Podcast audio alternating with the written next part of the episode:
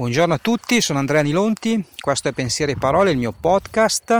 In questa puntata continuo a parlarvi di obiettivi e di risultati e della differenza che c'è tra le due cose, come abbiamo visto nelle ultime due puntate di questo podcast. Eh, faccio un breve riassunto per chi non avesse sentito le due puntate precedenti. Obiettivi e risultati non sono la stessa cosa.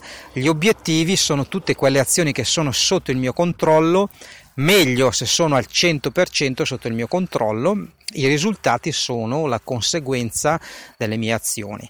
Eh, oggi vi parlo un po' di roadmap e di successo perché sono due parole che si sentono spesso, sono importanti. Eh, la roadmap è quella, eh, quello strumento che di fatto unisce mh, mm, i risultati, che sono magari le nostre aspettative, con gli obiettivi, perché l'errore che si fa spesso è mh, mm, di fare un miscuglio della definizione di obiettivi, sicuramente se vi dico smart eh, l'avrete già sentita, e di parlare dei risultati smart, che è una cosa che ci può portare fuori rotta e non di poco.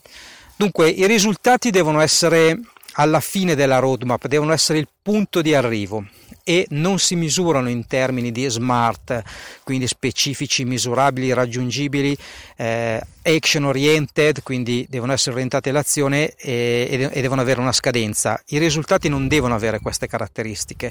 Gli obiettivi sì, questa è la grossa differenza, quindi in cima alla mia roadmap avrò un risultato da raggiungere e poi avrò eh, diciamo delle tappe, quindi queste, queste tappe sono, sono, gli obiettivi che invece dovranno avere esattamente quelle caratteristiche e come abbiamo visto nella puntata precedente devono anche essere per la maggior parte obiettivi di processo, quindi al 100% sotto il mio controllo.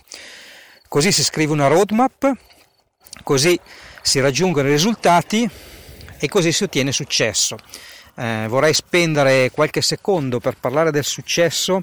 Il successo non lo si valuta mai esternamente, quindi non posso mai essere valutato mm, se parliamo di successo da qualcun altro. Il successo è sempre figlio di un'autovalutazione perché dipende dai propri talenti, dalle proprie capacità e dalle proprie disponibilità.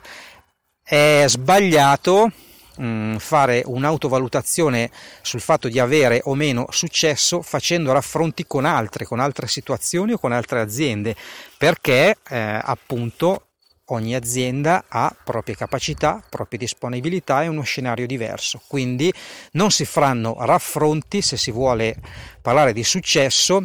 Il successo è solamente frutto di, una, di un'autovalutazione che deve essere fatta sul raggiungimento o meno degli obiettivi, quindi ponendosi degli step di verifica. Ma degli step di verifica vi parlo nella prossima puntata. Vi ricordo sempre che se avete domande, dubbi o se non siete d'accordo su qualcosa che sentite nel mio podcast, mi potete scrivere. La mia mail è info-anilonti.it. Ricordo anche che a maggio parte l'Academy della formazione dove eh, nella, nello spazio eh, riservato all'organizzazione e allo smart working parleremo in dettaglio di obiettivi, di risultati e di successo che sono la parte fondamentale di ogni organizzazione che è appunto di successo. Alla prossima, ciao!